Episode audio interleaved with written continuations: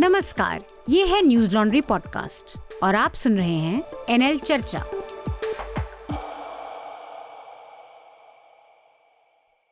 नमस्कार, आपका खर्चा आपकी चर्चा, हफ्ता दर हफ्ता। मेरा नाम शार्दुल कात्यायन है और हम फिर से आपके लिए लेकर आए हैं न्यूज़लॉन्ड्री का साप्ताहिक हिंदी पॉडकास्ट एनएल चर्चा।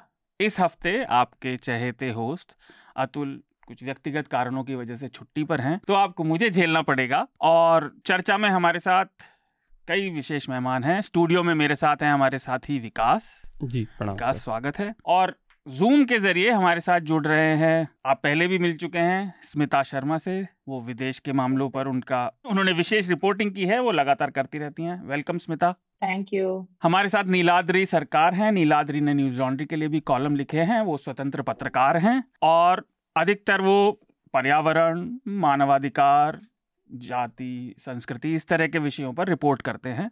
उन्होंने पहले इंडिया टुडे और स्टेट्समैन के साथ भी काम किया है। नीलांद्री, आपका भी स्वागत है चर्चा में। Thank you very much for having me. हमारे तीसरे साथी और मेरे मित्र प्रतीक भी हमारे साथ पुणे से जुड़े हुए हैं। प्रतीक ने इस हफ्ते काफ़ी धमाकेदार रिपोर्ट की है, तो हम सबको समझाएंगे कि कैसे कैसे ये रिपोर्ट के बारे में बात हुई। वो इस समय पुणे से हमारे साथ जुड़ रहे हैं। चर्चा में स्वागत है प्रतीक। थैंक यू भाई। अब हम बातचीत की शुरुआत करें और सुर्खियों पर जाएं, उससे पहले छोटी छोटी दो तीन बातें। चर्चा में अभी भी इक्का दुक्का ही फतरा आते हैं, तो मेरी गुजारिश है सभी सुनने वालों से, आप जो भी सुझाव भेजना चाहें, कोई भी सुझाव, आलोचना या कोई और बात, टिप्पणी आपकी अपनी व्यक्तिगत या जो आपको लगे किसी विषय के बारे में, उन्हें आप भेज सकते हैं। वो भेज सकते हैं आप www.newslaundry.com/podcast-letters पर, या फिर आप ईमेल भी कर सकते हैं podcasts@newslaundry.com पर। दूसरा, हमारा मोदी सरकार अपने तीसरी बार चुने जाने के लिए पैरवी कर रही है, तो उनके दूसरी जो सरकार रही 2019 से अब 24 तक, उसका हम एक विस्तृत रिपोर्ट कार्ड तैयार करने की कोशिश कर रहे हैं कि उन्होंने जो योजनाएं घोषित करी, उन्होंने जो काम किया, वो असल में दावों से कितनी अलग हैं या कितनी उन पर खरी उतरती हैं। ये एनएल सेना प्रोजेक्ट अभी भी पूरा नहीं हुआ है, तो मेरी विनती है आप इसको भरें, क्योंकि न्यूज़लॉन्ड्री आप ही की मदद से चलता है। और आप देखेंगे कि जब भी आप स्वतंत्र पत्रकारिता को सपोर्ट करेंगे तो ऐसी रिपोर्ट सामने आएंगी जो तथाकथित मेन स्ट्रीम मीडिया आपके सामने नहीं लाएगा। फटाफट हम सुर्खियों की चर्चा कर लेते हैं, फिर बातचीत पर आएंगे। पहली सुर्खी हमारा एक बातचीत का आज का विषय भी है, संदेशखाली। तो पिछले हफ्ते हमने बंगाल में संदेशखाली से जो चिंताजनक खबरें आ रही थी उनका जिक्र किया था। इस हफ्ते घटनाओं में राजनीतिक और वहाँ पर जो स्थानीय गर्मागर्मी थी, दोनों बढ़ गई।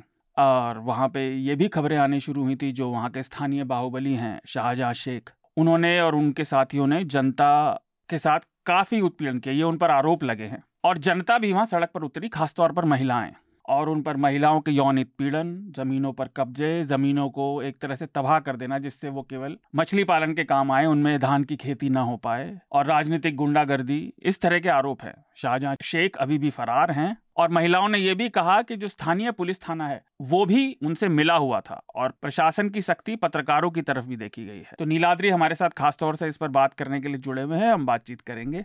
इसी हफ्ते न्यूज़लॉन्ड्री ने न्यूज़ मिनट के साथ मिलकर चुनावी फंडिंग और केंद्रीय एजेंसियों के छापों को लेकर एक लंबी खोजी पत्रकारिता की 3 भागों वाली सीरीज़ प्रकाशित की है।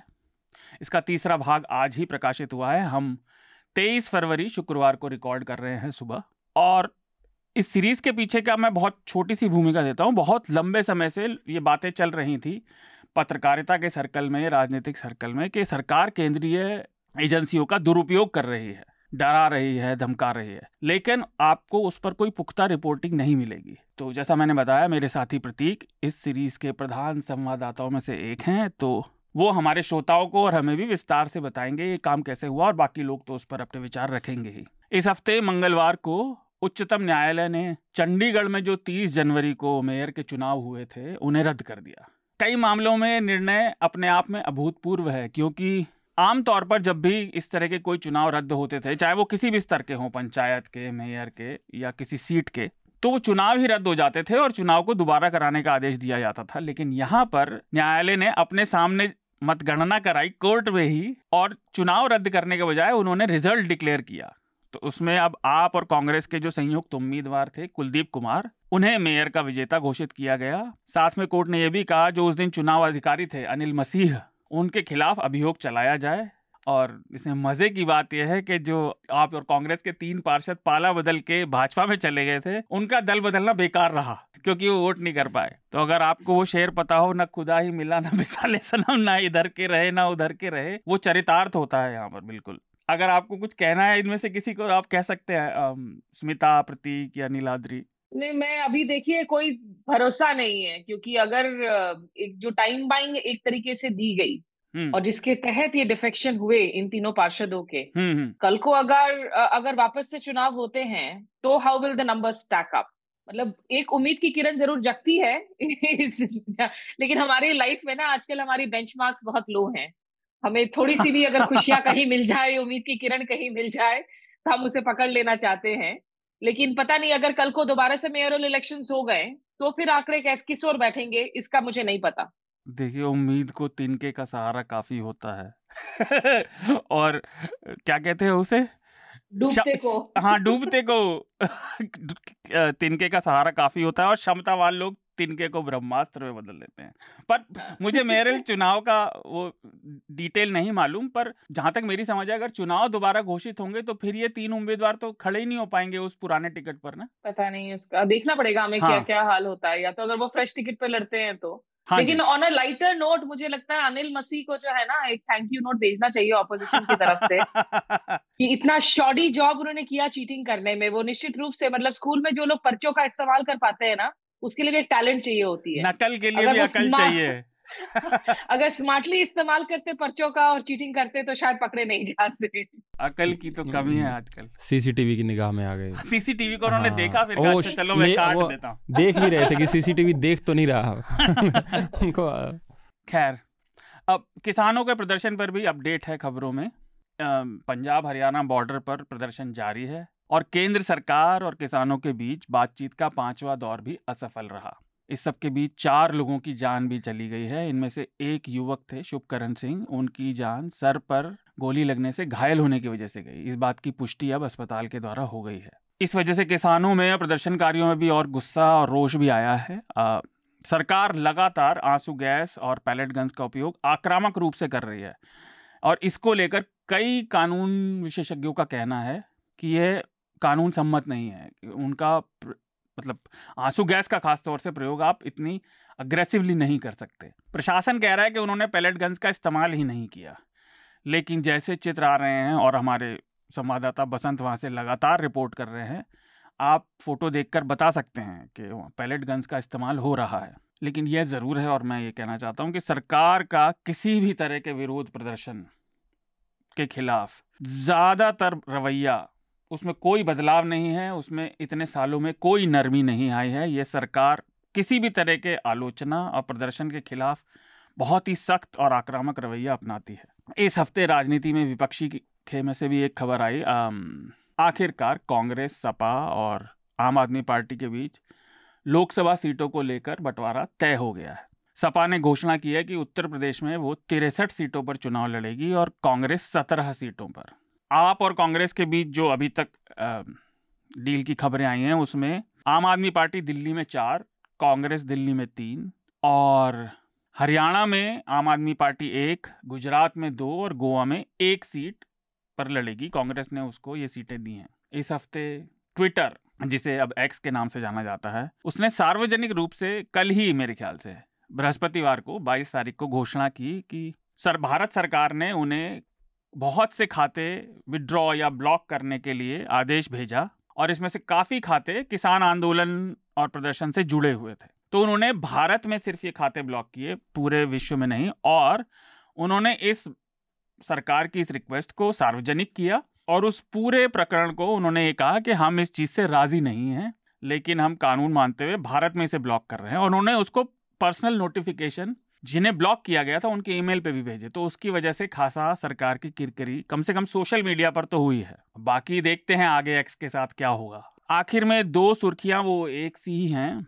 बुधवार को 21 फरवरी को जाने माने कानून विशेषज्ञ और वरिष्ठ अधिवक्ता फाली नरीमन का देहांत हो गया। वे 95 वर्ष के थे और अपने कानूनी तौर पर अद्वितीय जीवन में उन्होंने 70 वर्ष तक वकालत की और भारतीय न्याय व्यवस्था में उनका जो योगदान है वो बहुत बहुत मायने रखता है। ऐसी ही दूसरी खबर दिल्ली से भी है। 21 तारीख को ही रेडियो की मशहूर आवाज़ और अमीन सैयानी, उनका भी दिल्ली में 91 वर्ष की आयु में निधन हो गया। दिल का दौरा पड़ने से उनकी मृत्यु हुई और उनकी जादुई आवाज़ तो मशहूर है। जो लोग पहले सुनते हैं, इंटरनेट एज से पहले उनकी आवाज़ ऐसा कोई नहीं था जो नहीं जानता था। और जैसा वे प्रसारण के दौरान अक्सर कहते थे, दुनिया के सबसे ज़्यादा लंबे अरसे तक चलने वाले रेडियो प्रोग्राम बिना का गीत माला, इसके लिए वो जाने जाते थे।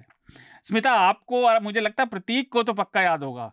मैं क्षमा चाहता हूँ नीलाद्री, अगर मैं आपको आपकी आयु कम समझ रहा हूँ, पर मुझे लगता है वो तो कॉम्प्लीमेंट होगा।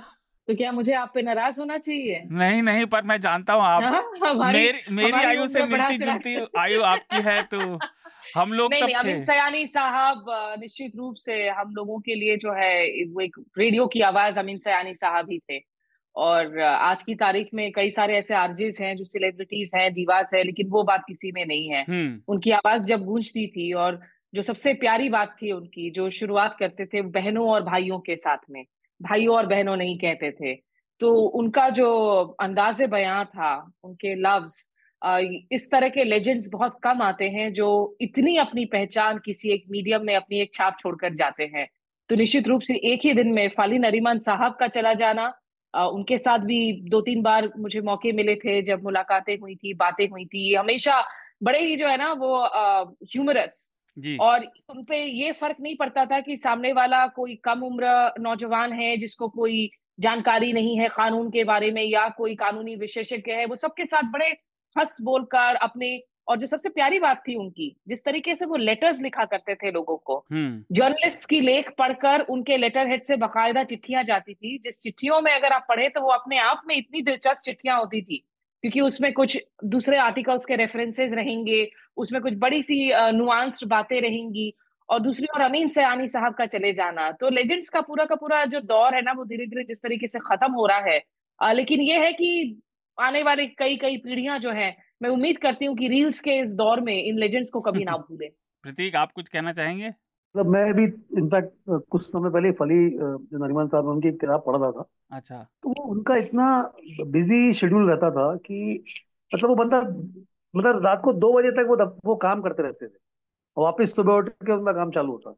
वो तो खैर लेजेंडरी लोग थे। और जैसे अमीन सयानी साहब की बात कर रहे हैं, तो उनका जो बिना का गीत माला, अभी भी रिकॉर्डिंग आती है मेरे पास, मेरी गाड़ी में ना वो है उनका, मतलब वो उनका एक प्रोग्राम है, तो वो एक सुनने में जो मजा आता है ना, वो एक मतलब हम लोग अभी जो नए बच्चे तो शायद उनको नहीं सुनते होंगे इतना, या नहीं पता होगा उनके बारे में, लेकिन पता तो होगा डेफिनेटली, सुनते नहीं होंगे शायद, लेकिन अगर उनको सुना जाए तो वो एक अलग ही मजा है उसको। मतलब वो एक मतलब बोलते हैं ना, एक ठहराव है उनकी आवाज में, जिस तरीके से वो बोलते हैं, बहुत मजा आता है वो सुनने में। और गाने, तमाम पुराने गाने, तो वो एक उन लोग मतलब लेजेंडरी लोग हैं दोनों। जी नीलाद्री, आप कुछ कह रहे थे? नहीं, मैं कह रहा था कि मतलब when I was growing up तब तक तो रेडियो जा चुका था, तो आपने सही एज्यूम किया कि मुझे पता नहीं होगा, मेरा आकलन सही था। जी, जब मैं बड़ा हो रहा था मेरे घर में ऑलरेडी मैंने टीवी देखा है, मतलब अच्छा अर्लीस्ट आई कैन रिमेम्बर, तो रेडियो था एक पुराना, बट वो चलता नहीं था। तो मैं अपने बारे में बताऊं तो मुझे याद है मेरी माँ सुनती थी रेडियो पर, और वो अभी भी याद है जो अमीन सयानी जी की खासतौर से आवाज़ में, जो मेरी नज़र में, मेरा जो ओपिनियन है, माधुर्य बहुत था। बहुत कम आवाज़ें होती हैं, आपको धीर गंभीर आवाज़ मिलेगी, उनकी आवाज़ बड़ी माधुर्य से भरी हुई मिलेगी, बहुत ही मीठी आवाज़ थी और नेचुरल आवाज़ थी। पता है जो सबसे बड़ी बात होती है ना, काफ़ी लोग होते हैं जो अपनी आवाज़ को बदल कर, आप न्यूज़ एंकर्स में भी देखेंगे, वो जानबूझकर उसे भारी भरकम कर कर बात करने की कोशिश करेंगे, लेकिन वो बड़ी आर्टिफिशियल लगती है अमीन सयानी साहब की। और ये बड़ी एक इस साल दरअसल रेडियो की जर्नी को 100 साल पूरे हुए हैं। 100 years ऑफ रेडियो की सेलिब्रेशंस हो रही हैं। अभी पिछले दिनों दिल्ली में रेडियो फेस्टिवल का आयोजन किया गया था, जिसमें इनफैक्ट मैं कुछ सेशंस मॉडरेट कर रही थी, और उस साल में अमीन सयानी साहब जी का चला जाना एक तरीके से ये कोइंसिडेंसेस भी जो है अपने आप में बड़ी खूबसूरत ही लगती है दिखने में। विकास, आप कुछ कहेंगे? नहीं, मैंने सर सुना है, बिना का गीत माला भी सुना है, अमीन सयानी साहब को भी सुना है, और रेडियो सुनते हुए बड़ा हुआ हूँ, तो मतलब उतनी कम उम्र भी नहीं है मेरी, मगर उतनी ज्यादा भी नहीं है जी। मैं उम्र की बात नहीं कर रहा, पर आमतौर पे रेडियो सुनने का मैं मतलब इनफैक्ट अभी इस चर्चा के पहले मैं रेडियो ही सुन रहा था जी, मतलब रेडियो सुनने का एक अलग ही मजा है। हाँ, भले उसमें एड्स आए या कुछ कार्यक्रम हो या कुछ भी हो, अच्छा लगता है। और बिना का गीत माला के अलावा उनकी दरअसल जो क्विज कॉन्टेस्ट भी वो करते थे, उसका भी बड़ा अंदाज अलग था, उसकी भी बातें लोग कम करते हैं, लेकिन बहुत उनकी तो हजारों कार्यक्रम उन्होंने लॉन्च किया अपने पूरे सफर में। अच्छा, तो कुछ ऐसे नाम जरूर हैं जो अपने आप में एक माइलस्टोन बन जाते हैं। जी, चलिए हम अपने चर्चा के विषय की तरफ बढ़ते हैं। जी। पहले संदेशखाली में जो घटनाएं हो रही हैं उसको लेकर तो नीलाद्री हमें विस्तार से समझाएं। मैं केवल ये कहना चाहता हूं कि पिछले हफ्ते तक जैसा हमने सुर्खियों में भी जिक्र किया था, ममता बनर्जी कह रही थी कि यहाँ आरएसएस के बंकर हैं, आरएसएस की सेल हैं और वो ये सब हंगामा खड़ा कर रही हैं, ऐसी कोई दिक्कत नहीं है। लेकिन अब जो बहुत से संस्थानों ने रिपोर्टिंग की है उससे बाहर आया है कि शेख शाहजहां अभी तो टीएमसी के स्थानीय बाहुबली हैं, लेकिन उससे पहले वो कम्युनिस्टों के भी हुआ करते थे, सीपीआई के, और उनका वहाँ लंबे समय से दबदबा रहा है और चुनाव जिताने में उनकी भूमिका रहती है। इसके अलावा जो मेरे लिए खासतौर से एक काफ़ी विचलित करने वाली आरोप जो है, जो लेकिन महिलाएं लगा रही है, प्रीमा नॉक्टा एक यूरोप में हुआ करता था मिडीवल पीरियड में, कि शादी अगर किसी की होती है तो उसमें वो उस महिला को फिर अपने पास बुलाते थे, उसका यौन उत्पीड़न कराया जाता था। ये बहुत ही चिंताजनक खबर है। और ममता बनर्जी मुख्यमंत्री, महिला मुख्यमंत्री और ऐसी मुख्यमंत्री जो ज़मीन की राजनीति और आंदोलन से ऊपर आई हैं, उनका इस चीज़ को नज़रअंदाज करके उसे सीधा आरएसएस की वो बताना, ये अपने आप में उनके लिए राजनीतिक किरकिरी तो कम से कम है। भाजपा उसमें अपना कम्युनलिज्म घोलने की कोशिश कर रही है क्योंकि वो चाहती है महिलाओं के खतरे की जो बात है वो इस क्षेत्र से निकल के पूरे स्टेट में फैले, जिससे उन्हें चुनावी फ़ायदा हो। वो हिंदू मुस्लिम भी कर रहे हैं। स्मृति ईरानी ने प्रेस कॉन्फ्रेंस की कि खासतौर से हिंदू महिलाओं का मुसलमान उत्पीड़न कर रहे हैं, जबकि ऐसा नहीं है। जो उनके दो खास साथी हैं वो दोनों ही हिंदू हैं, वो मुसलमान नहीं हैं। तो इसका अपराधीकरण से ज़्यादा लेना देना है बजाय किसी संप्रदाय या आस्था से। लेकिन मैं नीलाद्री के पास पहले जाना चाहूँगा। नीलाद्री, आपने उस पर रिपोर्ट भी की, न्यूज़लॉन्ड्री पर आपने वो आर्टिकल भी भेजे हैं, पर आप विस्तार से बताएं। जो मेरी समझ में आया, अगर आप शुरू कर सकें, कि इस सब प्रकरण में जो संदेशखाली की भौगोलिक स्थिति है, जो वहाँ का ज्योग्राफी है, वो भी काफ़ी इम्पोर्टेंट है। सबसे पहले तो बहुत बहुत शुक्रिया मुझे इन्वाइट करने के लिए। तो मैं पहले before I start talking about Sandeshkhali, मैं आपसे एक परमिशन लेना चाहूंगा कि I think it would also be good for your listeners to have an idea कि शेख शाहजहां कौन है। अच्छा, कि उनका जो राइज है वो कैसे हुआ और वो क्यों इतने इम्पोर्टेंट है, and why so much is happening around him right now. तो शेख शाहजहां, पता नहीं आप लोग को पता होगा कि नहीं, तो पहले ये लेट 90s की बात है। तो जब, और क्योंकि संदेशखाली सुंदरबन बहुत ही रिमोट रीजन है, तो वहां पे कुछ ऐसे पब्लिक ट्रांसपोर्ट के नाम पे सिर्फ ये होते जीप, पुराने जमाने में जो जीप्स चलती थी, जिसको हम लोग यहाँ पे ट्रिकर कहते हैं बंगाल में, जीप जो चलती थी। हाँ। तो वो क्या होते थे जीप, आपको पता है कि एक ड्राइवर होता था और उसके साथ एक हेल्पर होता था जो पैसेंजर्स को बुलाते थे कि ये जाना, और जो उनसे टिकट भी लेते थे, तो कंडक्टर या हेल्पर जो भी हो जाता। तो शेख शाहजहां वो थे, मतलब he started out as a helper in trekkers. और उनके जो अंकल थे, उनके मैटरनल अंकल, उनके मामा, हाँ, उनके जो मामा थे वो सीपीएम के लीडर थे। तो जब उन्होंने देखा कि शेख शाहजहां ऐसे, मतलब अभी वो आ गए, मतलब he is now grown up, तो उन्होंने कहा कि ठीक है, तो मैं लीडर हूँ, तुम। तो फिर उन्होंने उनको ब्रिकल्स होते थे और फिशरीज, ब्रिकल्स मतलब उनको हिंदी में क्या बोलते, ईट भट्टा शायद, आई थिंक। हाँ, ईट भट्टा। तो वहां पे सुंदरबन और संदेशखाली साइड पे बहुत सारे ईट भट्टे होते थे। तो उनके मामा ने उन शेख शाहजहां को उस ईट भट्टे को संभालने का रेस्पॉन्सिबिलिटी दे दिया। और रेस्पॉन्सिबिलिटी मतलब कि क्या, कि तुम जाओ वहां पे, जाके एक्सटॉर्ट करो। अच्छा। ओनर से या लोकल लेबर से, किसी से भी। अब क्योंकि सिस्टम इतना था, इतना रिमोट रीजन था, तो और वो ईट भट्टे हो गए, चाहे कोई भी ओनर हो, किसी भी बिजनेस ओनर हो, तो वो लेबरर्स को उनका जो डिजर्विंग मनी होता था, वो सैलरी होता था, वो नहीं देते। तो लेबरर्स में भी एक एंगर रहता था हमेशा ओनर्स के ऊपर। और this we are talking about time of late 90s early 2000, जब CPM was at their peak.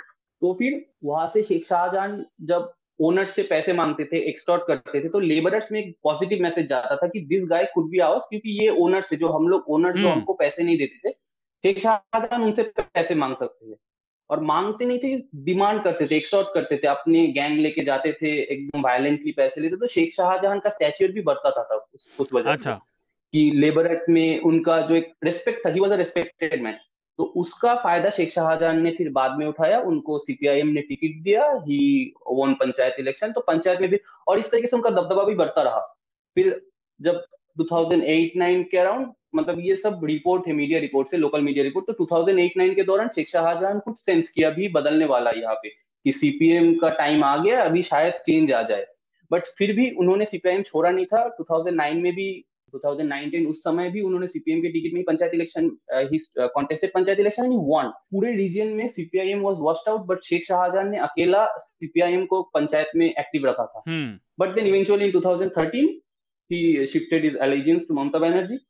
और उस वक्त there was this leader in north 24 Pargana, TMC leader, उनका नाम था ज्योतिप्रिय मल्लिक, और वो शेख शाहजहां को ऑब्जर्व कर रहे थे काफी समय पहले से। जब मैं 2008-9 की बात कर रहा था, तो ज्योतिप्रिय मल्लिक के साथ शेख शाहजहां का, ऐसा मानना है, ऐसा कहा जाता है कि शेख शाहजहां और ज्योतिप्रिय मल्लिक के बीच में कनेक्शन हो गया था। Even though Sheikh Shahjahan was still in CPIM, but उनका तृणमूल के साथ अंडरस्टैंडिंग हो चुका था।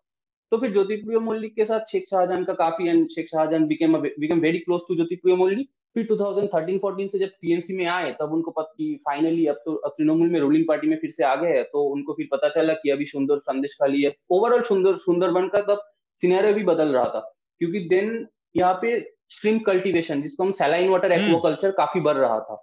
तो ये एक टर्म भी है, मतलब शेख शाहजहां बोलते कि नोना जले सोना फले, it means gold grows in saline water. तो वो बिजनेस मॉडल उसको समझ में आ गया कि अभी यहाँ पे हमको श्रिम्प या लॉबस्टर, इनका कल्टीवेशन करना है, और कैसे करना है, लैंड ग्रैब करो। जबरदस्ती he would acquire land forcefully, और पैसे तो देते नहीं थे, कुछ कंपेंसेशन नहीं होता था, और जो लोग लैंड मांगते थे उन लोग को, and they got the treatment for standing up to Sheikh Shahjahan. And by treatment मतलब कि जबरदस्ती उनके ऊपर मारा जाता था, उनका उत्पीड़न होता था, जो सारे एलिगेशंस अभी आ रहे हैं। जी नीलांद्री, आप पहले बताएं, मैं श्रोताओं की जानकारी के लिए बताना चाहता हूँ। देखिए ये सुंदरबन का इलाका है, तो गंगा वहाँ पर पास में सागर में जाकर मिलती है, तो वहाँ पर इसलिए जो खारा पानी है समुद्र का, वो भी चढ़ाव में आ जाता है, तो उसमें जो मछली पालन होता है, नीलाद्री उसकी बात कर रहे हैं। जी लेकिन उसकी बात, और यहाँ पे मैं एक्वाकल्चर की भी बात कर रहा हूँ, मतलब आर्टिफिशियल उसका भी होता है कि मतलब नॉर्मल जो एग्रीकल्चरल लैंड है उसको उसमें। और बेसिकली ये भी काफी मजेदार बात है, ये लोग लैंड कैसे ग्रैब करते थे, जो जहाँ पे खेतीबाड़ी होता था, जहाँ पे लोग खुद का जमीन है, वहां पे ये लोग सैलाइन वाटर भेज देते थे, पंप कर देते थे। अब जब एग्रीकल्चरल लैंड में सैलाइन वाटर जाता था, तो ऑटोमेटिकली वो उसमें फिर एग्रीकल्चर होता नहीं था। तो फिर लोग जाते थे उनके पास, जाके कंप्लेन करते थे, तो फिर वो जबरदस्ती वो लैंड ग्रैब कर लेते थे, और फिर वहाँ पे फिशरीज हो जाता था। तो ऐसा ही होता था। बट और क्योंकि मैंने बताया ज्योतिप्रिय मल्लिक के साथ, तो all this things he was running with, it was with the blessing of Jyotipriya Mallick. ऐसे ही चल रहा था, बहुत ठीक था। He made lot of money, he made an empire out of it. Actually money तो कुछ है ही नहीं उनके लिए। फिर आते हैं हम जनवरी 5, 2024, जिस दिन ईडी ने रेड किया संदेशखाली में। तो ईडी का रेड किस लिए था? ईडी ने रेड किया था, वो they are investigating an alleged ration scam, और इस राशन स्कैम का किंगपिन है ज्योतिप्रिय मल्लिक। तो उस सिलसिले में ईडी पहुंचे थे संदेशखाली शेख शाहजहां के घर में भी रेड करने के लिए। But you also what happened, local people they protested, they attacked ED official, they did not want ED officials और anyone to go inside Sheikh Shahjahan house. Protest हुआ, ईडी ऑफिशियल्स को अटैक किए गए, मीडिया पर्सन्स भी attack हुए, and everyone was shocked. I mean it was shocking for us as well, for everyone in Bengal, क्योंकि हमने ऐसा कभी पहले देखा नहीं था।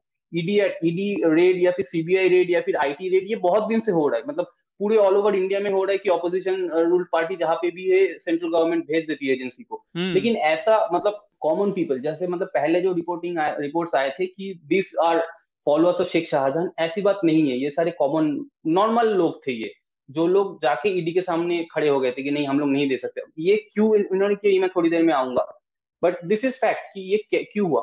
फिर कुछ दिन तक तो शांत था, और हम सबको पता था कि जनवरी 5 से शेख शाहजहां भी एब्सकॉन्ट थे, तो उनको नहीं मिल रहा था, बट कुछ दिन तक शांत था। फिर शायद अराउंड फरवरी के फर्स्ट वीक, फरवरी 3-4, इस समय से वहां के लोकल जो महिलाएं थे उन्होंने प्रोटेस्ट करना चालू किया, and that was a big turn around कि पहले। और शायद कई ऐसे महिलाएं भी थे जो जनवरी 5 तारीख को ईडी के सामने भी खड़े हुए थे। ऐसा हो ही सकता है क्योंकि वो भी common, all the protest that we are seeing, these are common people, they don't have anything to do with the party, they are not active party workers, बिल्कुल स्थानीय लोग हैं वहां पे। तो they are all active, they are not active workers, they are just common people. ये जब allegations आना शुरू हुआ तब तक एलिगेशंस तो नहीं आ रहे थे, बट दे वर प्रोटेस्टिंग। तब एलिगेशंस मतलब ये लैंड ग्रैब का आ रहा था कि शेख शाहजहां और उनके लोग हमसे जमीन हमसे छीन लिया गया है, हम उनको जो कंपेंसेशन चाहिए होता वो नहीं दे रहा था, ये सारे एलिगेशंस आ रहे थे। But this things escalated February 7 में। तो जो स्थानीय लोग थे वो शेख शाहजहां और उनके जितने भी फॉलोअर्स थे, जो शिबू हजरा, उत्तम शरदा, जिनको दोनों को अरेस्ट कर लिया गया है, तो इनके कुछ प्रॉपर्टीज में आग लगा दिए। इसमें शायद पोल्ट्री फार्म्स थे, कुछ फार्म हाउसेस थे। जनवरी 7 को उन्होंने आग लगा दिया ऐसे कई प्रॉपर्टीज में। एंड तब जाके फिर मीडिया भी एक्टिव हो गया कि ओके फाइन, तो संदेशखाली में अभी कुछ बड़ा हो रहा है, क्योंकि ऐसा भी कभी हुआ नहीं था कि जो लोग शायद पहले ईडी के सामने आ गए थे कि नहीं तुम शेख शाहजहां को, आप लोग शेख शाहजहां को अरेस्ट नहीं कर सकते, same people are have now turned against Sheikh Shahjahan and his people. तब लोकल मीडिया भी वहां पे जाना शुरू किया और भी ज्यादा खबरें आना शुरू किया। फिर अराउंड फेब्रुअरी 10th या 11th में एक वीडियो वायरल होता है जिसमें हम लोग देखते हैं कि कई सारी महिलाएं, they are making this wild allegations, making this serious allegations, जिसके मतलब it was shocking for all of us to hear what they said. मैं आपसे ये जानना चाह रहा था, आपने ये विस्तार से शेख शाहजहां का इतिहास बताया, राजनीतिक और कैसे आए, कि ये जो आरोप अब उनके ऊपर लग रहे हैं जो खुलकर आ रहे हैं, क्योंकि हमारी बात हो रही थी और एक और संवाददाता से, तो वो बता रहे थे कि महिलाएं अब इस वजह से बाहर आई हैं।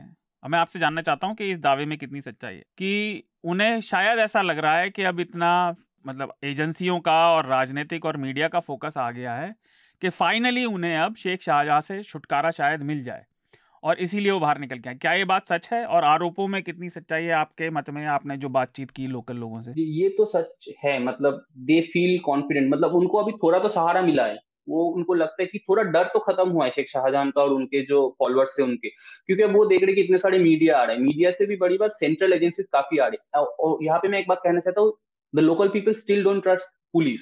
पुलिस के ऊपर कोई भरोसा नहीं है, क्योंकि हमने ये भी देखा था कि जब वो वीडियोस वायरल होना चालू हुए फेब्रुअरी 10th 11th उस टाइम भी, तो तब भी पुलिस गया था, तो पुलिस के पास तब तक भी उतने सीरियस कुछ एलिगेशन से कंप्लेंट्स लोकल्स ने नहीं किया था। तब आपको शायद पता होगा कि वेस्ट बंगाल पुलिस ने भी आके दावा किया कि नहीं अभी हम लोग के पास कुछ ऐसा रेप चार्जेस या क्लेम कंप्लेंट्स ऐसे कुछ आया नहीं है।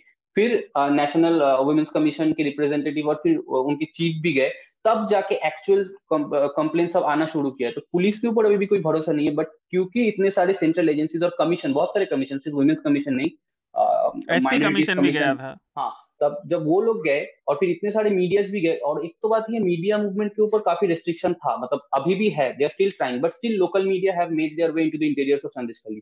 तो जब मीडिया से भी बात हो रहा है तो लोग, स्पेशली वुमेन, लोकल जो वुमेन है उनको तो अभी बहुत confident, they are I mean confident नहीं है, बट दे फील कि हाँ अभी हम लोग को, एक तो हम लोग से हमारा जमीन छीना गया, फिर जो जितनी भी उत्पीड़न का भी जो भी क्लेम्स आ रहे, एलिगेशंस आ रहे, तो उनको लगता है कि अब इस सबसे छुटकारा मिल सकता है।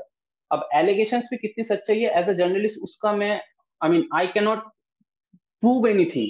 अभी आप पुष्टि नहीं करना चाहता हूँ as a citizen of West Bengal, अगर आप मुझे मतलब if you allow me to speak as a citizen of West Bengal, these allegations don't surprise me, ये मैं कह सकता हूँ as a citizen। ये मुझे surprise इसलिए नहीं करता है क्योंकि संदेशखाली, आप लोग जैसे बाहर से संदेशखाली को देख रहे हो, Sandeshkhali is just one place which has come to everyone's attention right now, क्योंकि वहाँ पे ईडी के ऊपर अटैक हुआ था तो एक मीडिया अटेंशन आ चुका था, but for me Sandeshkhali exists across West Bengal। अच्छा, नीलाद्री ने बताया बंगाल में चुनावी हिंसा और इस तरह के जो स्थानीय बाहुबली हैं इनकी खबरें लगातार खासतौर से चुनावों के समय पर आती रहती हैं।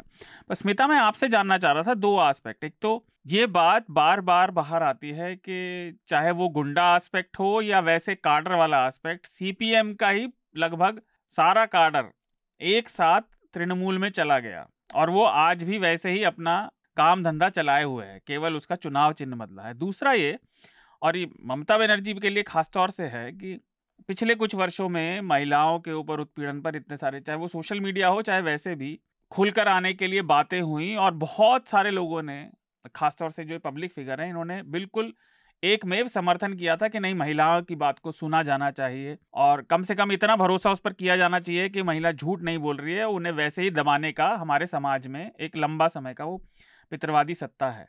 लेकिन यहाँ पे मतलब जो चीज़ निकल कर आई है कि बिलीव ऑल वीमेन जो वो था, लेकिन मतलब मेरे दिमाग में बात खास तौर से आई, लेकिन तभी तक जब तक वो सरकार के खिलाफ बोल रही है। जैसे ही वो ऑपोजिशन की किसी सरकार में कुछ गड़बड़ होती है तो फिर उन पर भरोसा मत करो। ममता बनर्जी का ये कहना उनके ऊपर काफ़ी बड़े सवाल उठाता है, प्रशासन पर भी। तो आप इसको लेकर क्या कहना चाहेंगे, क्योंकि जो आरोप निकल कर आए हैं वो काफ़ी सही में विचलित करने वाले हैं? देखिए, इसमें दो तीन चीजें हैं शार्दुल। एक जो आपने बात कही, मुझे लगता है कि सबसे बड़ी बात यही है कि जब इस तरह के गंभीर आरोप सामने निकल कर आते हैं तो कोई भी पार्टी, कोई भी जो सरकार में हो, जो सत्ता में हो, ये बहुत जरूरी है कि आप इसको पूरी संवेदनशीलता के साथ इस मामले को अप्रोच करें। आप इस मामले में अश्योरेंस दें कि जांच होगी।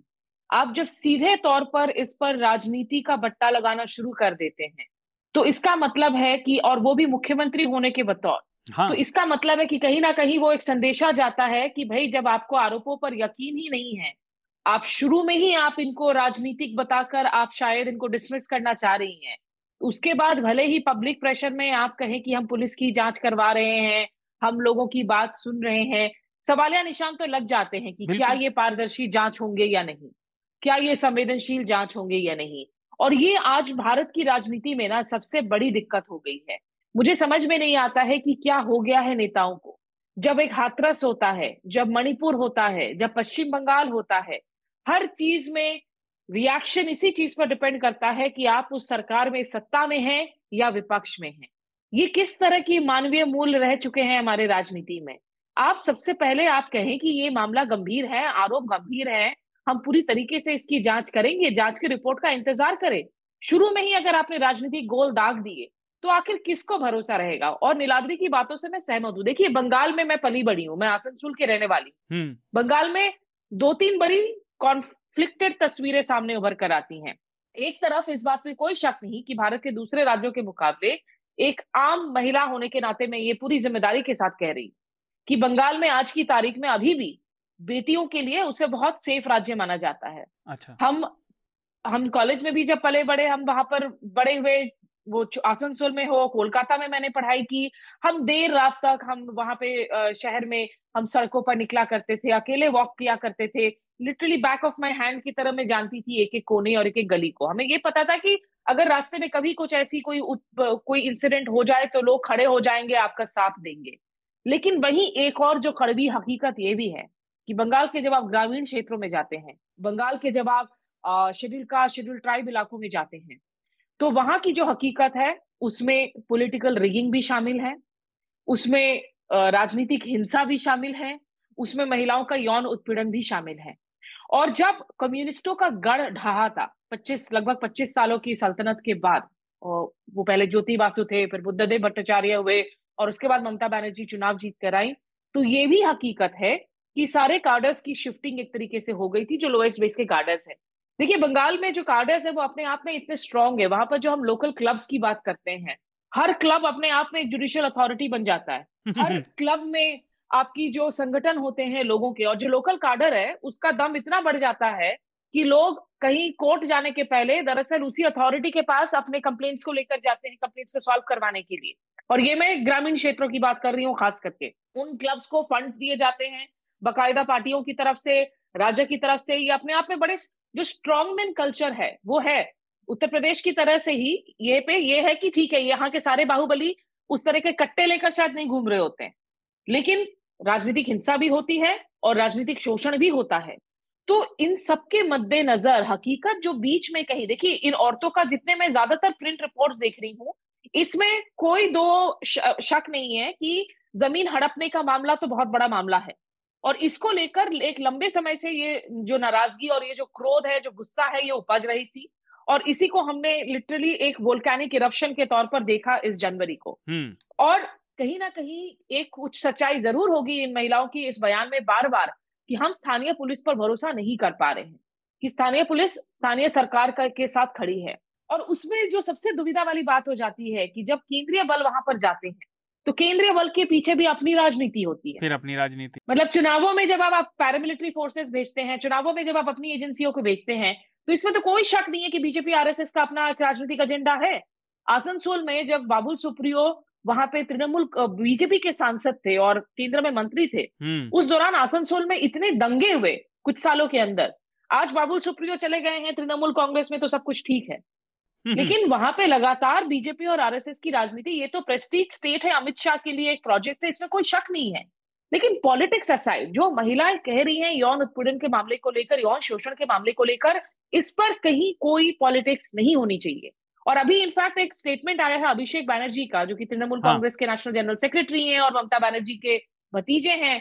शेख शाहजहां को इसलिए अभी तक नहीं पकड़ पाई है पुलिस क्योंकि कैलकाटा हाईकोर्ट की तरफ से स्टे ऑर्डर रखा गया है एफआईआर पर, और जब अगर पुलिस वहां पर कार्रवाई कर सकती है, बाकी दो उसके गुर्गों के खिलाफ और अपने ही मंत्रियों को जो है, उन्होंने इसके पहले ज्योतिप्रिय मल्लिक हो, पार्थ चटर्जी हो, उनको सैक किया था कैबिनेट से, तो फिर आखिर क्यों वो इनके खिलाफ कार्रवाई नहीं करेगी। तो इस पर मैं नीलाद्री को जरूर पूछना चाहूंगी कि नीलाद्री ये मसला किया, क्योंकि ये मुझे नहीं पता था कि स्टे ऑर्डर का मसला है इसकी अरेस्ट पर। जी नहीं, अरेस्ट में स्टे ऑर्डर इसके बारे में मैं भी अपडेटेड नहीं हूं उतना, बट द थिंग इज अभी तक शेख शाहजहां के नाम पे कोई फॉर्मल कंप्लेंट भी नहीं आया है। The police have maintained from the very beginning कि जितने भी ये मॉलेस्टेशन हो गया या रेप के जितने भी कंप्लेंट्स थे, ये सारे वो शिबू हजरा, उत्तम शरदा और या फिर शेख शाहजहां के जितने भी बाकी फॉलोअर्स है, इनके नाम पे आया है। अभी तक लोकल्स ने किसी ने भी फॉर्मली या ऑफिशियली शेख शाहजहां के नाम में कोई भी कंप्लेंट रजिस्टर नहीं किया। मीडिया में तो इंटरव्यूज दिए हैं ना इन औरतों ने, तो क्या कोर्ट कोई सुओ मोटो कार्रवाई नहीं कर सकती है इस पर? नहीं, जी जी जी, मीडिया में इंटरव्यू दिया है, लेकिन उन्होंने कोई भी औरत, आई थिंक ऐसा कोई वीडियोज नहीं है जहाँ पे उन्होंने डायरेक्टली कहा कि शेख शाहजहां ने आके ऐसा कुछ किया है।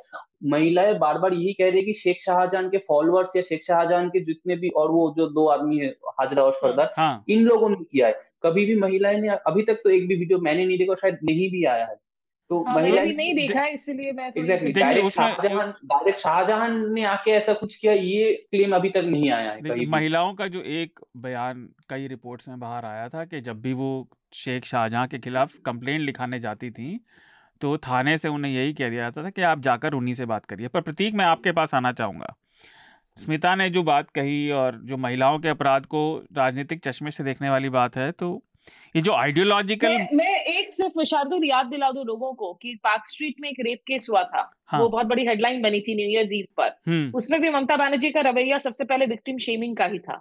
तो ये कोई महिला मुख्यमंत्री हो या पुरुष मुख्यमंत्री हो, महिलाओं के मुद्दे पर मुझे लगता है कि जो सबसे बड़ी हमारी क्राइसिस है आज की राजनीति में, वो ये है कि लोग मानवीय मूल्यों को ही भूल गए। हाँ, तो देखिए वो पितृवादी जो विचारधारा है, वो जरूरी थोड़ी केवल आदमी लोग ही उसको बढ़ाए, वो महिलाओं में भी हो सकती है। तो पार्क स्ट्रीट के बाद अगले साल 2013 में भी कामदुनी में गैंग रेप का इंसिडेंट हुआ था, जहाँ पे सेम ममता बनर्जी का सेम एटीट्यूड था। तो what we are seeing right now, ये मतलब नया नहीं है, ये पैटर्न है। जी प्रतीक, तो जो मैं बात कह रहा था कि ये जो आइडियोलॉजिकल बयान जांच से पहले आ जाते हैं, इससे क्या आपको लगता है, पहला सवाल तो ये कि इससे क्या विपक्ष में ममता बनर्जी की किरकिरी अब होगी, क्योंकि भाजपा इसे बढ़ाएगी जरूर।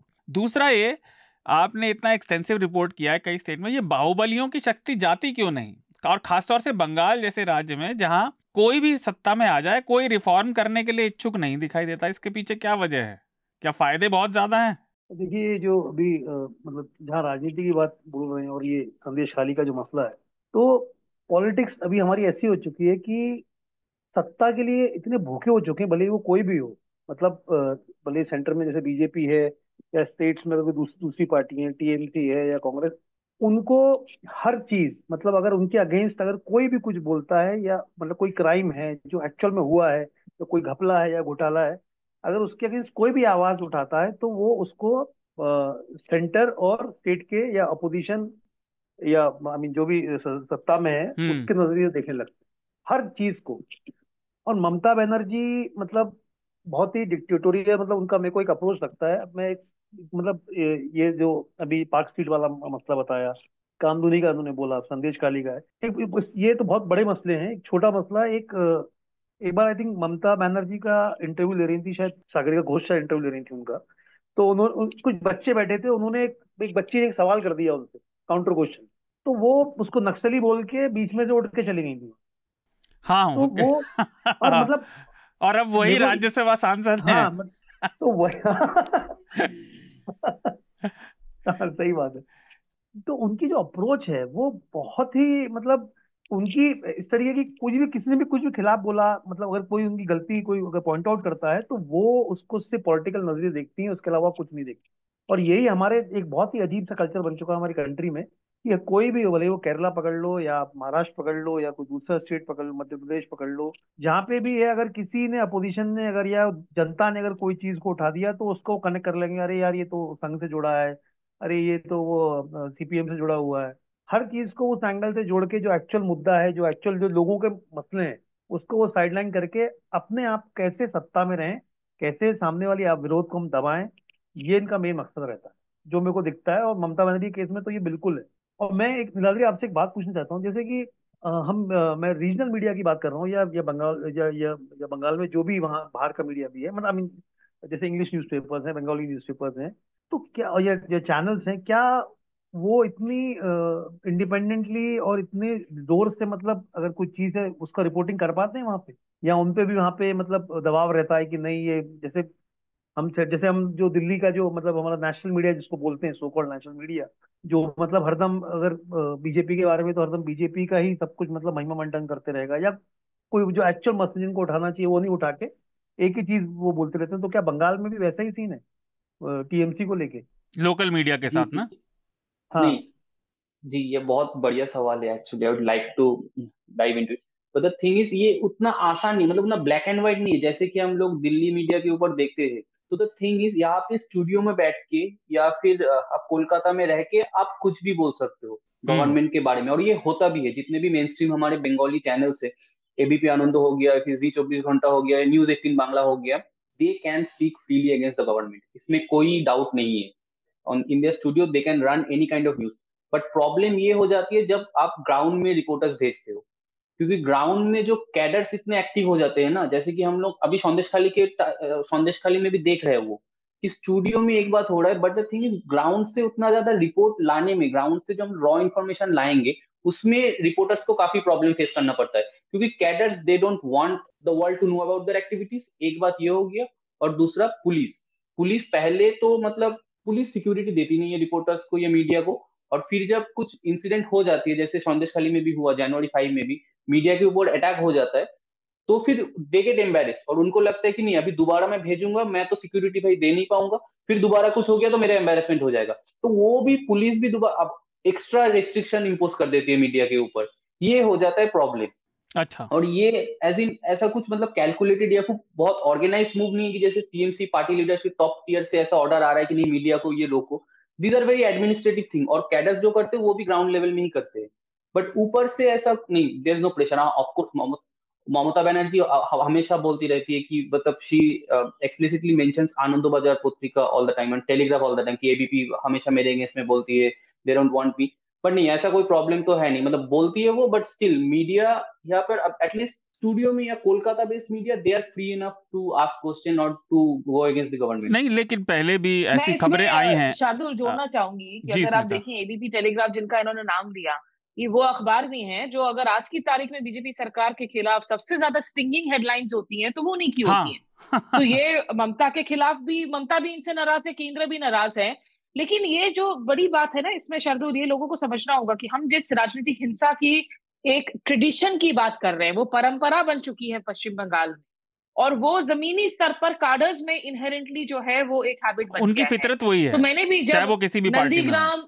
सिंगूर, वहां जब हिंसा हुए थे वहां से रिपोर्टिंग की हुई है मैंने जाकर जमीन से, और वहां जाकर उन हालात में रिपोर्ट करने में काफी फिजिकल थ्रेट्स होते हैं रिपोर्टर्स के लिए, जो थ्रेट्स, ये सही कह रहे हैं नीलाद्री, कि ऐसा नहीं है कि ऊपर से बैठकर किसी का फोन आता है कि आप वहां जा रहे रिपोर्टर्स पर हमला करें, लेकिन जो लोगों की, जो काडर की अपने आप में एक बिहेवियरियल अप्रोच है, वो लॉट ऑफ इश्यूज उनकी डिफॉल्ट सेटिंग मोमेंट में, जी वो डिफॉल्ट सेटिंग है कि सामने वाले के जो है ऊपर आप किस तरीके से आप उसको घेर सकते हैं, या लिंचिंग की स्थिति भी कभी बन सकती है। मैं अपने साथी विकास काफी देर से चुप हैं, लेकिन नीलाद्री ने हमें बताया उन्हें जाना है, तो नीलाद्री आप कुछ कह रहे थे और उसके साथ आप अपनी रिकमेंडेशन भी दे दें।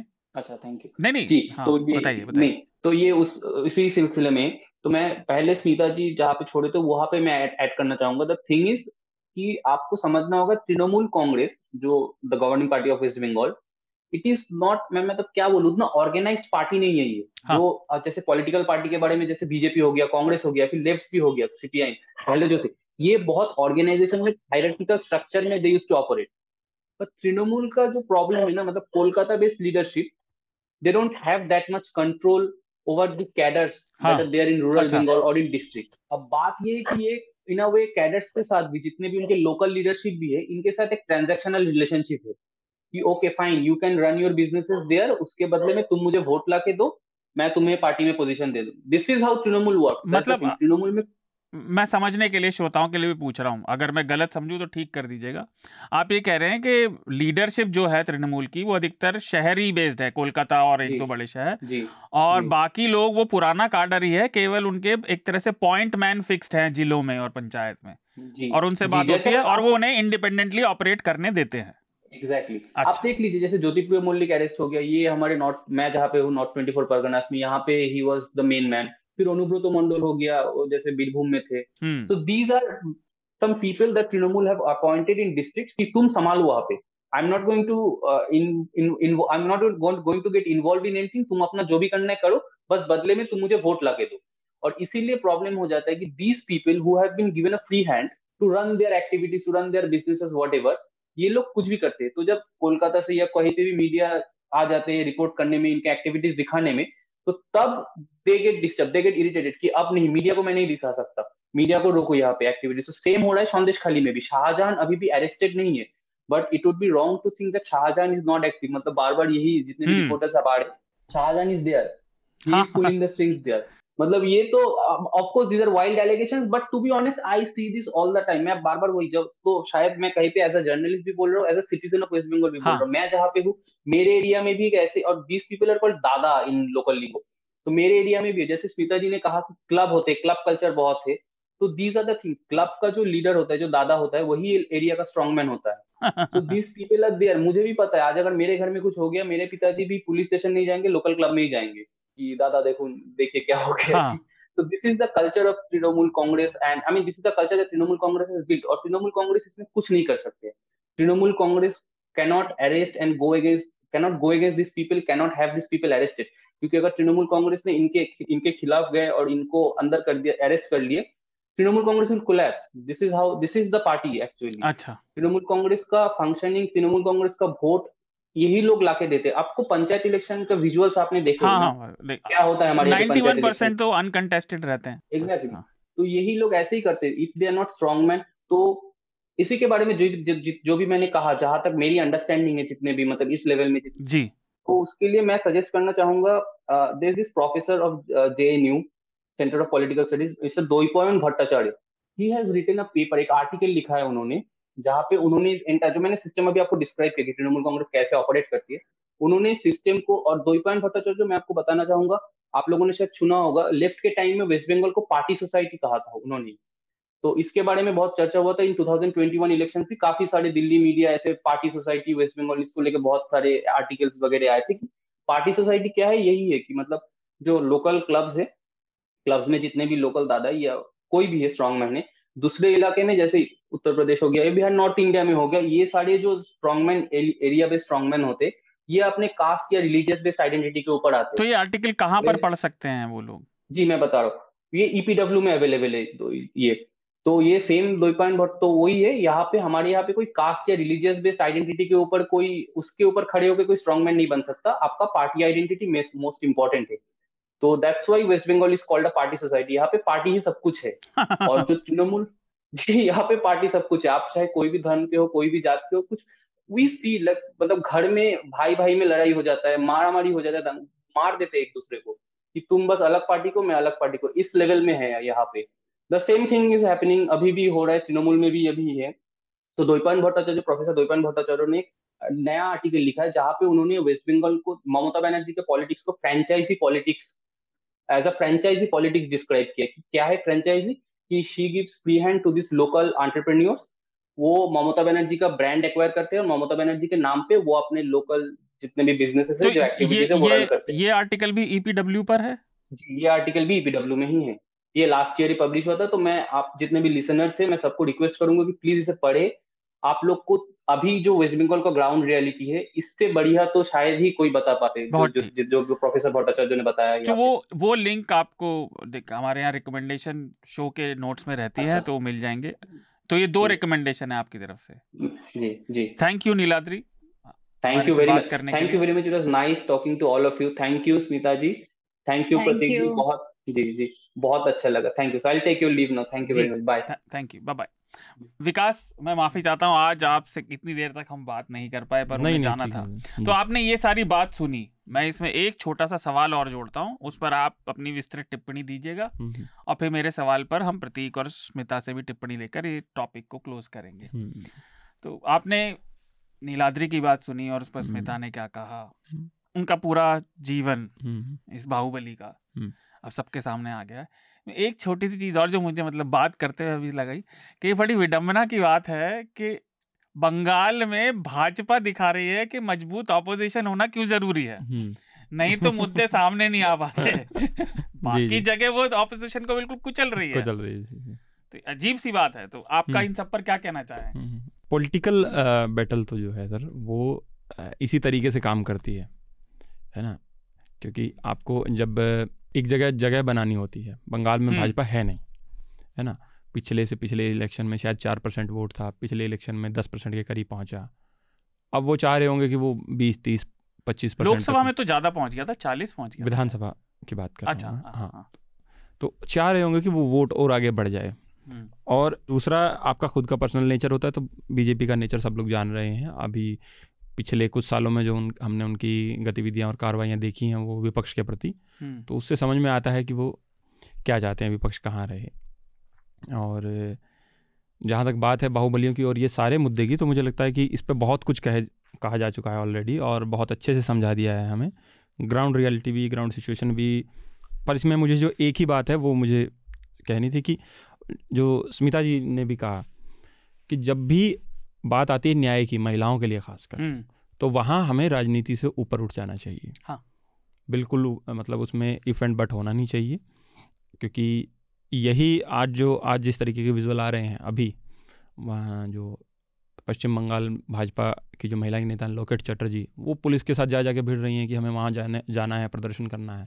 मुझे नहीं समझ में आता कि उससे पहले अगर कोई महिला उनसे मिली हो इस बारे में, तब उन्होंने क्या किया होता, अगर ये पूरी सिचुएशन बिल्डअप ना हुई होती। हाँ, तो इस तरीके से, मतलब मैं इसी उस पे कमेंट पे कंक्लूड करूंगा। अच्छा, क्योंकि हम लंबा इस पर डिस्कशन कर चुके हैं और मुझे लगता है अगले विषय की ओर ज़्यादा बढ़ना चाहिए। हाँ, तो इस पे अगर आपको कुछ कहना हो, क्योंकि ये विषय हमारे अगले जो चर्चा का विषय उस पर भी जाता है, ये सवाल कि विपक्ष का होना या ना होना और सरकार के लिए उसकी जो मुसीबतें हैं, यहाँ पर तो भाजपा एक विपक्ष की भूमिका निभाने की कोशिश कर रही है। लेकिन हमारा अगला विषय है जो न्यूज़लॉन्ड्री ने विस्तृत रिपोर्ट की है चुनावी फंडिंग पर, और किस प्रकार से जैसे जैसे छापे पड़ते गए, उसमें एक पैटर्न जैसा उभर कर आया है कि जैसे जैसे छापे पड़ते गए वैसे वैसे चंदे का रकम और उसका साइज, रकम का साइज भी बढ़ता गया। प्रतीक, आप हमारे श्रोताओं को और हमें भी बताइए कि ये रिपोर्ट आखिर में आपने जो की, उसकी जानकारी निकालने में जो मुश्किलें हुई होंगी वो तो आप जितना शेयर कर सकते हैं वो करें ही, पर आपकी नज़र में इस रिपोर्ट के कॉरेस्पॉन्डेंट होने के नाते क्या ऐसी चीज़ें हैं जिसने आपको ही अचंभित किया रिपोर्ट करते हुए? देखिए, ये मतलब जो पूरा इन्वेस्टिगेशन था इसमें ऑलमोस्ट 3 महीने लग गए, और न्यूज़लॉन्ड्री की टीम और न्यूज़ मिनट की टीम, उन्होंने मिलकर इसको किया। इसमें सबसे एक्चुअली जो टास्क था कि, क्योंकि ये ऐसी रिपोर्ट थी कि इसमें हम इतनी सी भी मिस्टेक नहीं कर सकते।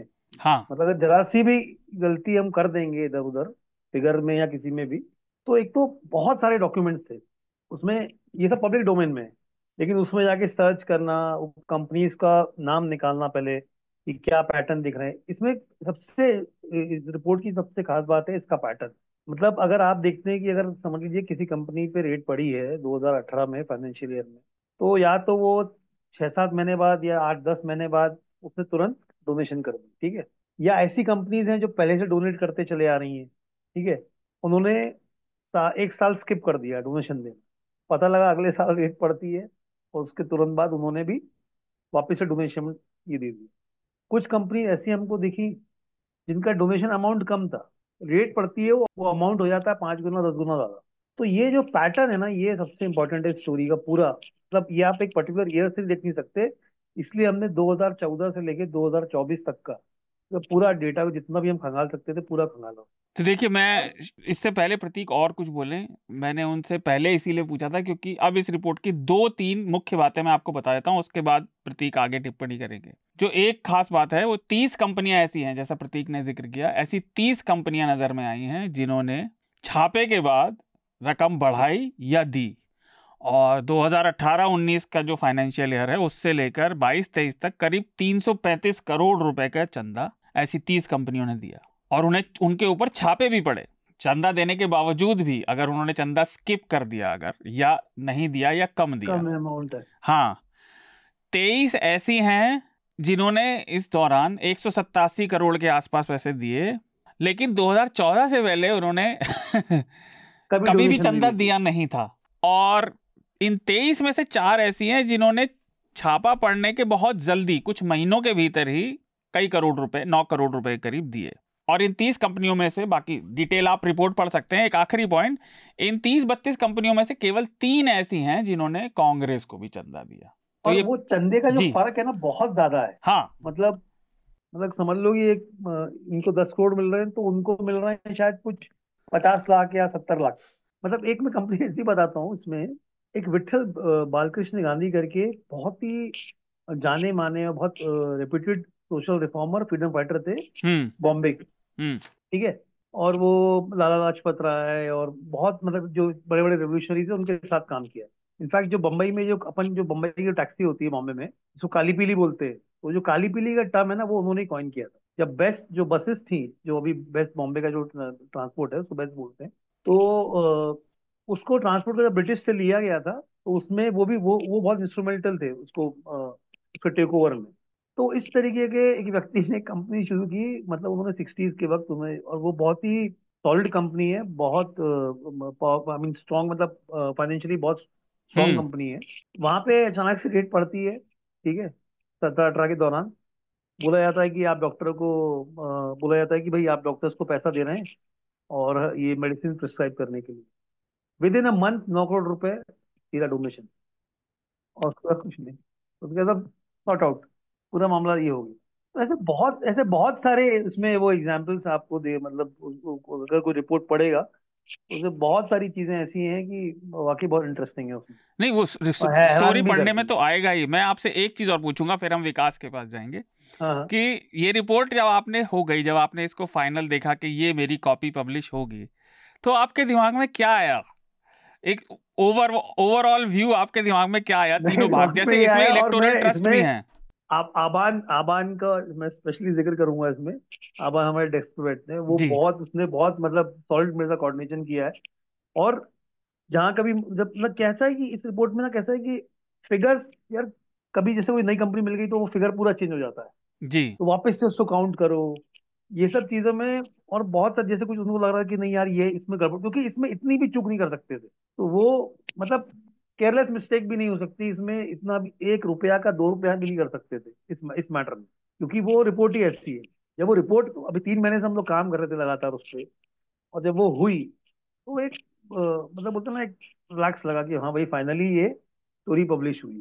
तो मेरे जिन भी कलीग्स ने मेरे साथ काम किया है, बसंत है, आबान है, उसके बाद जो न्यूज़ मिनट की टीम है, तो काफी सबने बहुत मेहनत से काम किया स्टोरी पे। प्रतीक, कितने दिन लगाए आप लोगों ने इस रिपोर्ट में? 3 महीने। 3 महीने लगे। तो स्मिता, मैं आपके पास आऊंगा, पहले भाई विकास से भी पूछ लूं क्योंकि इन्होंने हिंदी डेस्क पे संपादित किया।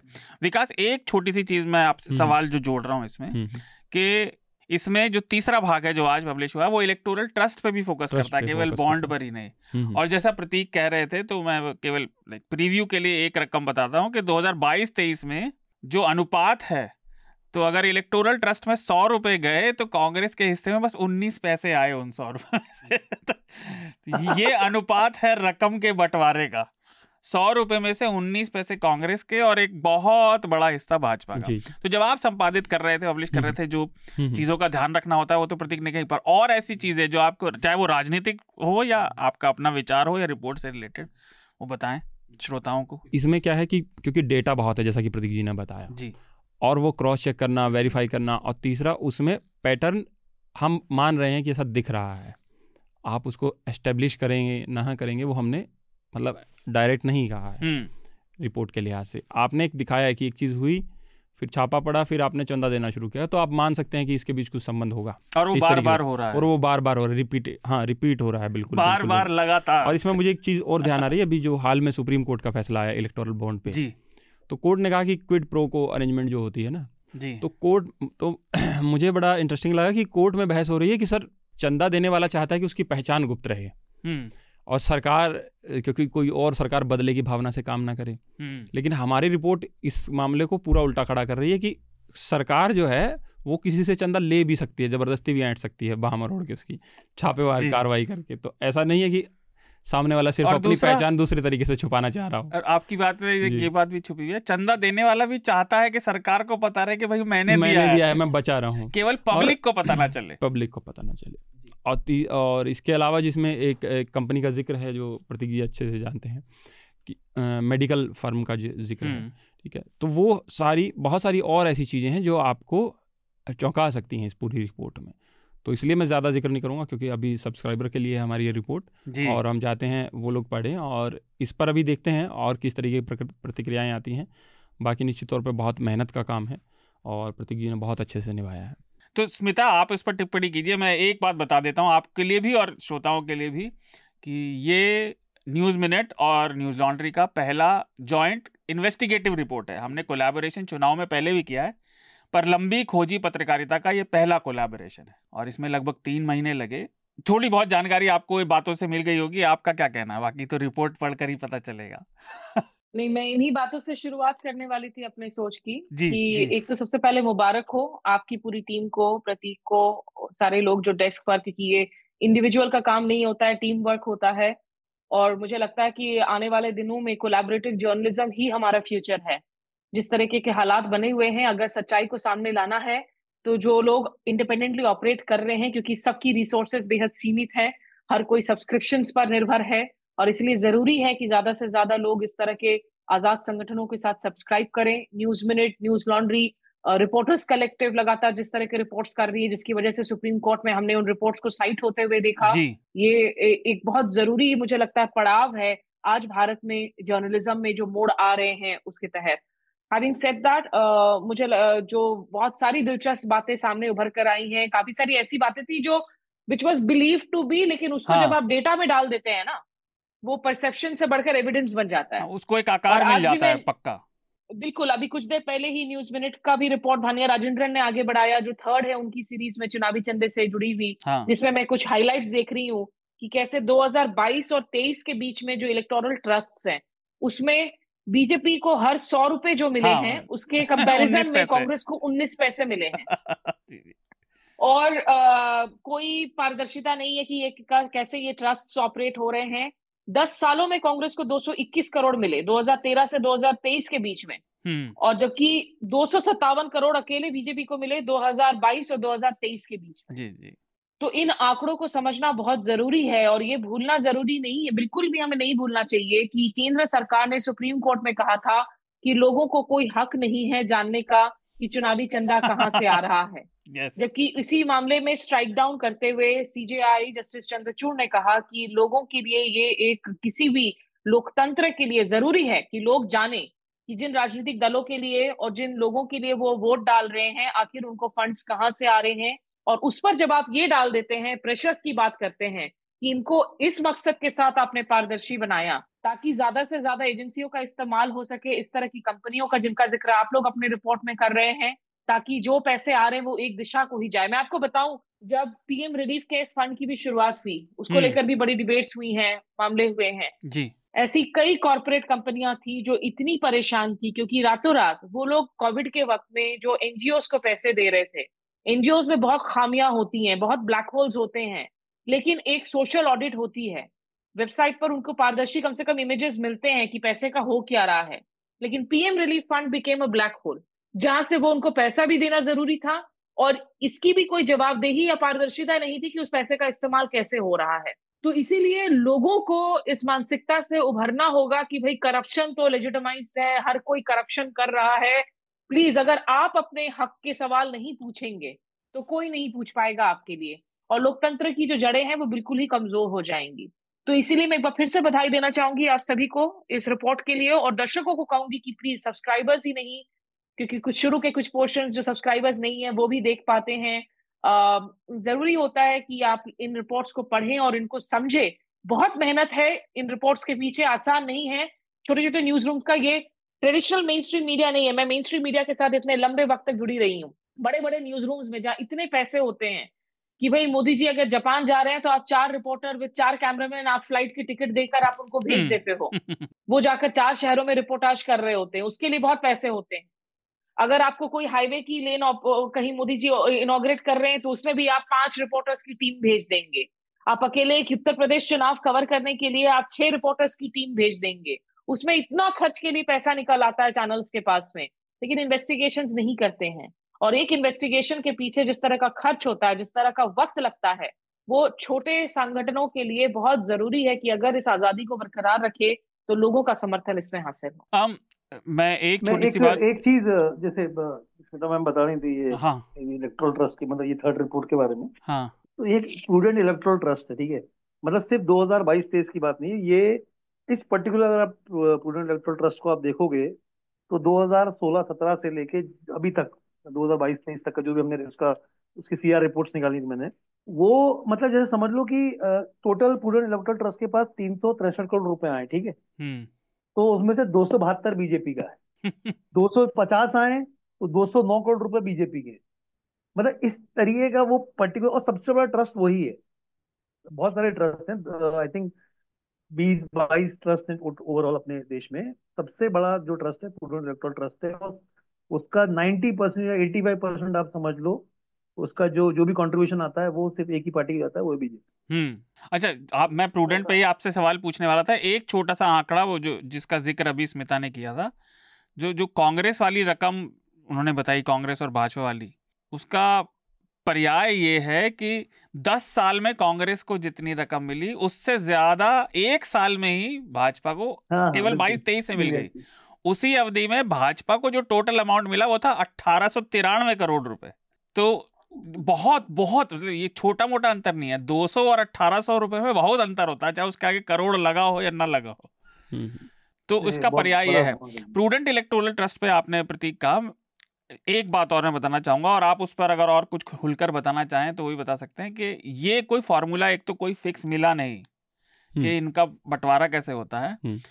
और ये सवाल मैं जरूर जोड़ रहा हूँ कि जो पिछले हफ्ते डिसीजन आया था इलेक्टोरल बॉन्ड्स को लेकर, और आपका ये सब चल रहा था इन्वेस्टिगेशन उस सब के बीच में, तो अब आपको क्या लगता है कि ये फिर ट्रस्ट पे वापस जाएगा क्योंकि बॉन्ड तो खत्म हो जाएंगे? इनमें से और कितने नाम बाहर आ सकते हैं? देखिए, मैं बॉन्ड खत्म हो जाएंगे, ठीक है, मैं सुप्रीम कोर्ट का तमाम चीजें सब मानता हूँ, अभी खत्म नहीं हुआ ना, लेकिन वो जब वो फाइनली होंगे ना, जब एक्चुअल में होंगे तब हम उस बारे में बात करेंगे। भले जो भी हो, मतलब एक्सपर्ट्स कोर्ट ने बोला तो मैं सब चीजें मानता हूँ, लेकिन अभी तो है ना, अभी तो जब वो होंगे तब देखेंगे हम खत्म। लेकिन हाँ, इलेक्टोरल ट्रस्ट है, जैसा आपने बोला कि उसमें क्या प्रोसीजर है, कैसे करते हैं। फॉर एग्जाम्पल, ये जब स्टोरी हम पूरा कर रहे थे तो हमारे कलीग हैं शिव, वो दिल्ली में है, तो वो वहां पे गए थे, मतलब एक बात करने के लिए भाई स्टूडेंट से क्वेरी के लिए कि मेल भी किया उनको, लेकिन क्वेरी के लिए भी वहां देखने कि भाई इनका दफ्तर कहाँ है, कौन वहां बैठते हैं। तो वहाँ पे आई थिंक मुकेश कुमार गोयल को जो उसके डायरेक्टर है वहाँ बैठते हैं। तो शिव उनके दफ्तर में गए तो वहां तो पहले तो उनसे मिलने दिया, और वहाँ पे जो बंदा था वो उनको बोल रहा था कि ऐसे तो बहुत रिपोर्टर आते रहते हैं, साहब मिलते नहीं किसी से। और वो चार्टर्ड अकाउंटेंट का दफ्तर है, प्लेट लगी है, और तो वो ट्रस्ट मतलब तो ये तो अभी वो मतलब, लेकिन वो ये है कि क्या पैटर्न है, किस पैटर्न के हिसाब से आप दे रहे हो, या वो कंपनीज ने पहले, क्योंकि ये इसकी इसी के उस पे या पब्लिक रिकॉर्ड्स में वो नहीं है, ये वो कंपनी ने डायरेक्शन दिए कि भाई इतना आपको देना है। अच्छा, तो वो बहुत सारी चीजें उसके अंदर। तो खैर, आप ये रिपोर्ट पढ़िए, आपको पता चलेगा कि हमने तो जो मेहनत की, हमने क्या मतलब खासतौर से संवाददाताओं ने और संपादकों ने जो मेहनत की वो कहाँ आ सकती है। और ईमानदार पत्रकारिता को अगर आप बल देते हैं, अगर आप समर्थन करते हैं, पूरा मैं बोल रहा हूँ कि पूरी न्यूज़लॉन्ड्री की टीम और न्यूज़ मिनट की टीम ने आई मीन इसमें पूरी मेहनत करी। हाँ, नहीं, मैं वही कह रहा हूँ कि अगर आप सब्सक्राइब करते हैं, आप ईमानदार पत्रकारिता को बल देते हैं, तो बहुत सी ऐसी जानकारी सामने आती है जो आपके अपने और इन जनरल जनता के सारोकार से जुड़ी है। आपको पता चलना चाहिए कि ये पार्टियां जो हमारे बारे में कानून बना रही हैं, हमारी डेली लाइफ को रेगुलेट कर रही हैं अलग अलग कानूनों के जरिए, वो चल कैसे रही हैं, ये जानना हमारा हक है। मुझे एक बात याद आई स्मिता, जब आप कह रही थी, और ये पिछले हफ्ते भी था जब हम जगदीश चोकर जी से बात कर रहे थे इलेक्टोरल बॉन्ड के बारे में, ये सरकार इन कंपनियों के चंदे के बारे में एनोनिमिटी चाह रही थी, लेकिन ये वही सरकार है जो प्राइवेसी वाले बिल पे कह रही थी कि जनता को प्राइवेसी का कोई अधिकार ही नहीं है। ये कोर्ट में स्टेटमेंट है सॉलिसिटर जनरल का। तो ये अपनी हिपोक्रेसी से भरी हुई है। पर अब हम चर्चा के इसको विराम देते हैं, काफ़ी सारी बात हो गई, रिकमेंडेशंस की प्रक्रिया शुरू करते हैं। तो सबसे पहले स्मिता, आपका रिकमेंडेशन? मैं 2 लेख आज रेकमेंड करूंगी। एक फॉरेन अफेयर्स मैगजीन में रामचंद्र गुहा जो हिस्टोरियन हैं, उनकी लेख है इंडियाज़ फीट ऑफ क्ले, जिसमें उन्होंने तर्क दी है कि जो नरेंद्र मोदी की सुप्रीमेसी है, भारत को अगर सुपर पावर नेशन बनना है तो अगर आप cult personality figure, authoritarian figure की राइज के साथ में किस तरह की चुनौतियां हो सकती हैं। ये हालांकि बियॉन्ड अ पे वॉल है, तो जिनकी सब्सक्रिप्शन होगी शायद वो लोग पढ़ पाएंगे।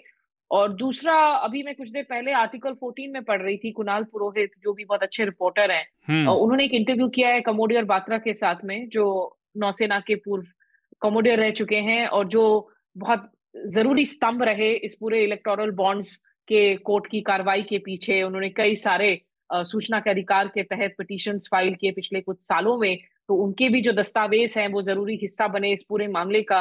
तो उस इंटरव्यू को जरूर पढ़ें कि किस तरीके से कमोडियर बात्रा को जो सबसे प्रॉब्लमेटिक बात लगी कि किस तरीके से अरुण जेटली जो पूर्व और लेट फाइनेंस मिनिस्टर थे, और एक इलेक्टोरल बॉन्ड्स लाने के लिए आपने 3 कानूनों में उस वक्त जो है संशोधन करने की बात कही, जो अपने आप में जिसमें आपकी income tax act, representation of people act 1951 and companies act 2013, इन सबको बदला गया ताकि आप इलेक्टोरल बॉन्ड सिस्टम को जो है आप अकोमोडेट कर सके। तो एक बहुत जरूरी इंटरव्यू है इस पूरी मामले की पृष्ठभूमि को समझने के लिए।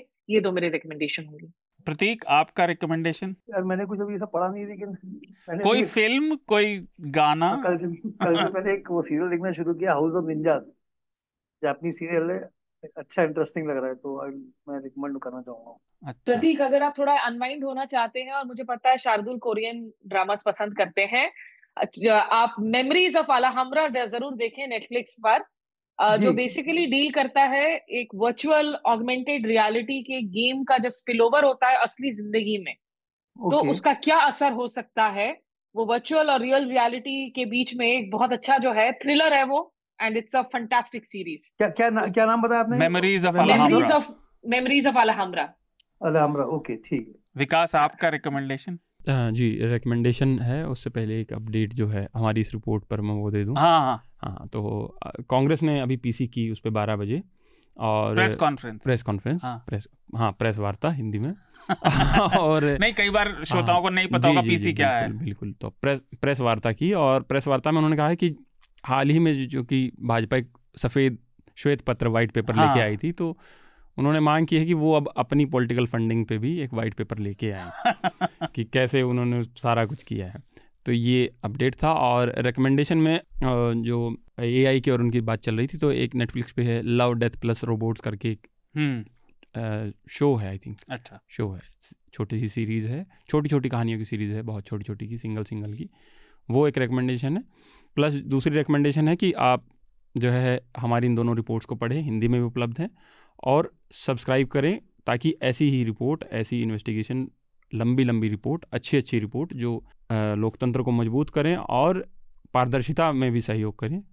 तो वो एक रिकमेंडेशन। वो धन्यवाद। देखिए, पारदर्शिता सबके फायदे की होती है। बिल्कुल। तो आपने रिकमेंड कर दी रिपोर्ट्स, तो मैं अपने रिकमेंडेशन देता हूँ। मुझे लगता है एक रिकमेंडेशन पे मैं स्मिता की छोटी सी टिप्पणी चाहूँगा, क्योंकि वो बड़ी चिंताजनक थी। तो मेरी पहली रिकमेंडेशन है बसंत की जो रिपोर्टिंग आ रही है, चुनावी फंडिंग वाले इस रिपोर्ट को तो विकास ने कर दिया।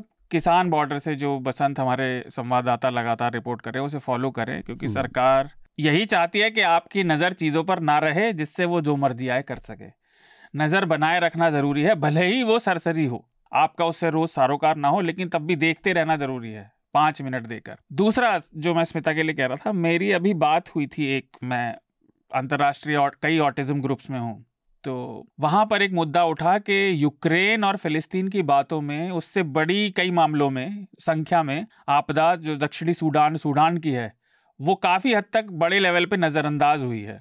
तो मेरा रिकमेंडेशन है गार्जियन का आर्टिकल, ये मैंने कल हफ्ता में भी दिया था, inside the Darfur camp where a child dies every 2 hours, और ये फ्रेड हार्टर की अदिस अबाबा से रिपोर्ट है। स्मिता, आप अंतर्राष्ट्रीय मामलों पर रिपोर्ट करती है, अगर आप कोई बहुत छोटी सी टिप्पणी करना चाहें, पर यह बात मुझे सही लगी। और वो जो कर रहे थे वो अफ्रीकन मूल के लोग थे जो डेनमार्क या इस सब में रहते हैं, पर उनकी बड़ी ये शिकायत थी कि लोग यूक्रेन और फिलिस्तीन की तो खूब बात कर रहे हैं, लेकिन ये लड़ाई फिलिस्तीन से तो बहुत पहले से चल रही है, गाज़ा वाली से, और यहाँ मरने वाले बच्चे बहुत ज़्यादा हैं, 11 मिलियन से ऊपर लोग, लगभग 12 मिलियन डिस्प्लेस हो चुके हैं, लेकिन इसकी खबर इतनी नहीं बढ़ती। कहाँ तक सच्चाई है इस बात में? ये बहुत कड़वी सच्चाई है। आप हमारे इंडियन चैनल्स में देख लें, और इसके लिए मैं भी गुनहगार हूँ, मैं भी विदेश नीति पर शोज करती हूँ, लेकिन सूडान पर मैंने हार्डली कोई शो किया है, क्योंकि हमारी पब्लिक इमेजिनेशन में अफ्रीका तो बहुत दूर है, और अफ्रीकी लोगों की जो है ना हम वैल्यू नहीं करते हैं। आप अगर यूक्रेन के लोग मारे जाते हैं तो वो वाइट पीपल है जो मर रहे हैं एक युद्ध में, उसकी एक अलग कवरेज हो जाती है वेस्टर्न मीडिया में। इसराइल पर जब हमला होता है तो Israel is a western ally, Israeli lobby बड़ी स्ट्रांग है। तो निश्चित रूप से जैसे इंडियन न्यूज रूम्स में भी ये मानसिकता देखने को मिलती है कि असम में अगर कोई गरीबों का एक नाव का कैप्साइज होने की खबर आए जिसमें 26 लोग 26 लोग मारे गए हैं, तो एडिटर कहेगा अरे टिकर पे डाल दो। लेकिन दिल्ली शहर में अगर 2 लोगों की मौत हो जाती है आतंकी हमले में या किसी शॉकिंग हमले में, तो उसको जो है आप दिन भर आप खबर बनाकर खींचते हो। तो ये हमारी न्यूज की एनोमली है, ये हमारी न्यूज की बहुत बड़ी प्रॉब्लम है, और जिसको हमें निश्चित रूप से एड्रेस करना चाहिए। क्योंकि देखिए मैं आपको सच बात बताऊं, उनकी शिकायत इसी पे थी कि ये नज़रअंदाज हमें इसीलिए किया जाता है क्योंकि हमारा त्वचा का रंग काला है। रेसिस्ट एंगल भी है इसमें, गरीबी की भी बात हो जाती है, और आपकी जिंदगी पर उसका कितना असर पड़ रहा है। सूडान के लोग मारे जा रहे हैं तो इसका असर अमेरिका के लोगों पर नहीं पड़ रहा है, इसराइल और गाजा के हमले का असर पड़ रहा है, तो इसीलिए वो लोग भी केयर नहीं करते हैं, और न्यूज का कवरेज का जो है वो भी फिर स्क्रूड अप एटीट्यूड हो जाता है, जो कतई सही नहीं है, गलत है। मैं सही बात बताऊं, मेरे पास कोई जवाब नहीं था देने के लिए उस समय, पर नहीं, ये बहुत हृदय विदारक रिपोर्ट्स हैं सूडान से, आप इसे पढ़िए कि कैंप में लगातार शरणार्थी आ रहे हैं और हर घंटे लगभग मौतें हो रही हैं। तीसरा, इतनी हैवी सब बातें हो गई, ये भी मैंने कल हफ्ता में दिया था कि मेरी मेंटल हेल्थ ठीक चल रही है, इसका एक परिचायक अब ये है कि मुझे फिर से रोमांटिक चीज़ें पसंद आने लगी हैं। तो एक बहुत पुरानी पिक्चर लेकिन मेरी फेवरेट रोमांटिक मूवीज़ में से एक है, all time, lost in translation, 2003 में आई थी, बिल मरी और स्कारलेट योहानसन की, सोफिया कोपोला ने इसे लिखा था और डायरेक्ट किया था। तो देखिए मई दिसंबर रोमांस जो थोड़ा कॉम्प्लेक्स है, एकदम फॉर्मूलाइक नहीं है। ये 3 मेरे रिकमेंडेशन हैं। आज की चर्चा को यहीं समाप्त करते हैं। नीलाद्री चले गए हैं। वैलेंटाइंस डे रोमांस मुबारक आपको शार्दुल। अरे इस पे मैंने पिछले हफ्ते टिप्पणी की थी, वो अभिनंदन को अच्छी लगी थी, मैं फिर कर देता हूँ कि अगर एक दिन या एक हफ्ते का प्यार किया तो दोस्त अभी तुमने किया नहीं है अभी किया ही कहाँ है फिर। खैर, तो इस हफ्ते की चर्चा को हम विराम देते हैं।